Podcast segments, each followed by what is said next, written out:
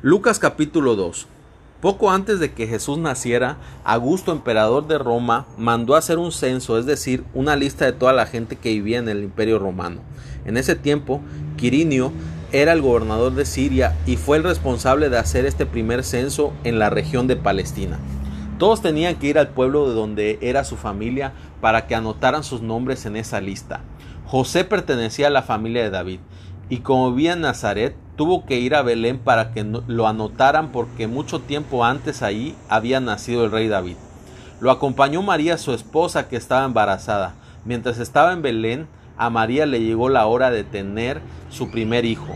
Como no encontraron ningún cuarto donde pasar la noche, los hospedaron en el lugar de la casa donde se cuidan los animales. Cuando el niño nació, María lo envolvió en pañales y lo acostó en un pesebre. Esa misma noche, unos pastores estaban cuidando sus ovejas cerca de Belén.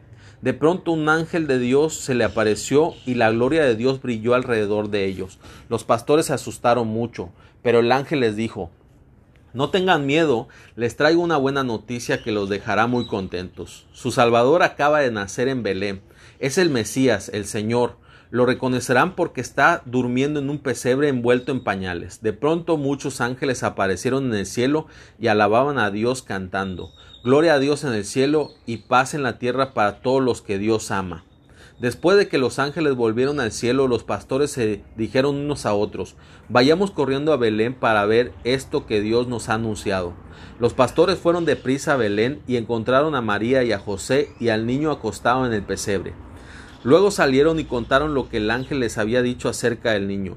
Todos los que estaban ahí se admiraron al oírlo. María quedó muy impresionada por todo lo que estaba sucediendo y no dejaba de pensar en eso. Finalmente los pastores regresaron a cuidar sus ovejas. Por el camino iban alabando a Dios y dándole gracias por lo que habían visto y oído. Todo había pasado tal y como el ángel les había dicho. Cuando Jesús cumplió ocho días de nacido, lo circuncidaron y le pusieron por nombre Jesús.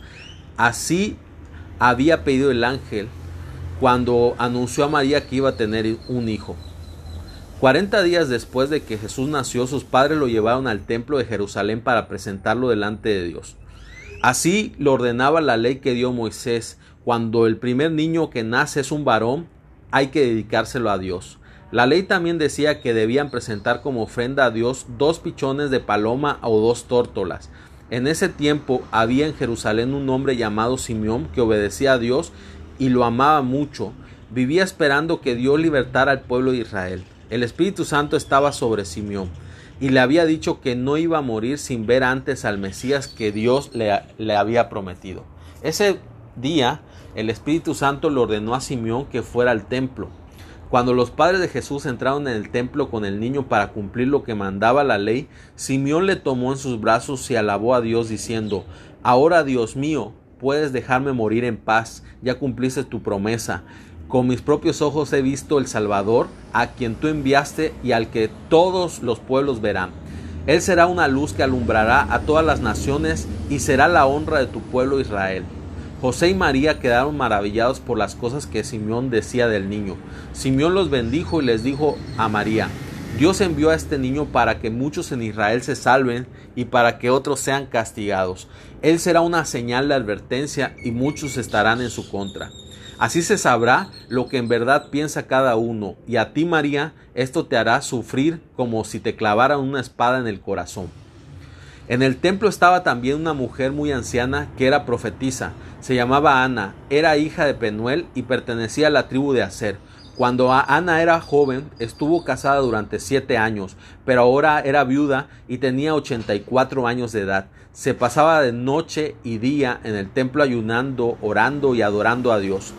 Cuando Simeón terminó, terminó de hablar, Ana se acercó y comenzó a hablar y alabar a Dios acerca de lo que el niño Jesús y todos los que esperaban que Dios liberaría a Jerusalén. Por su parte, José y María cumplieron con todo lo que mandaba la ley de Dios y volvieron a su pueblo Nazaret en la región de Galilea.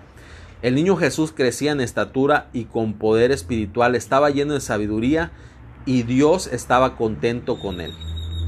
José y María iban todos los años a la ciudad de Jerusalén para celebrar la, la fiesta de la Pascua.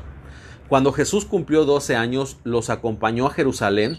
Al terminar los días de la fiesta, sus padres regresaron a su casa, pero sin que se dieran cuenta, Jesús se quedó en Jerusalén. José y María caminaron un día entero pensando que Jesús iba entre los compañeros de viaje. Después lo buscaron entre los familiares y conocidos, pero no lo encontraron. Entonces volvieron a Jerusalén para buscarlo. Al día siguiente, encontraron a Jesús en el templo, en medio de los maestros de la ley, él los escuchaba y con, atención, les hacía preguntas. Todos estaban admirados de su inteligencia y de las respuestas que daba a las preguntas que le hacían. Sus padres se sorprendieron al verlo y su madre le reclamó Hijo, ¿por qué nos has hecho esto?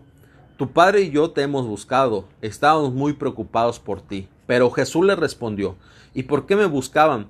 ¿No sabían que yo debo estar en la casa de mi padre? Ellos no entendieron lo que quiso decirles. Entonces Jesús volvió con sus padres a Nazaret y los obedecía en todo.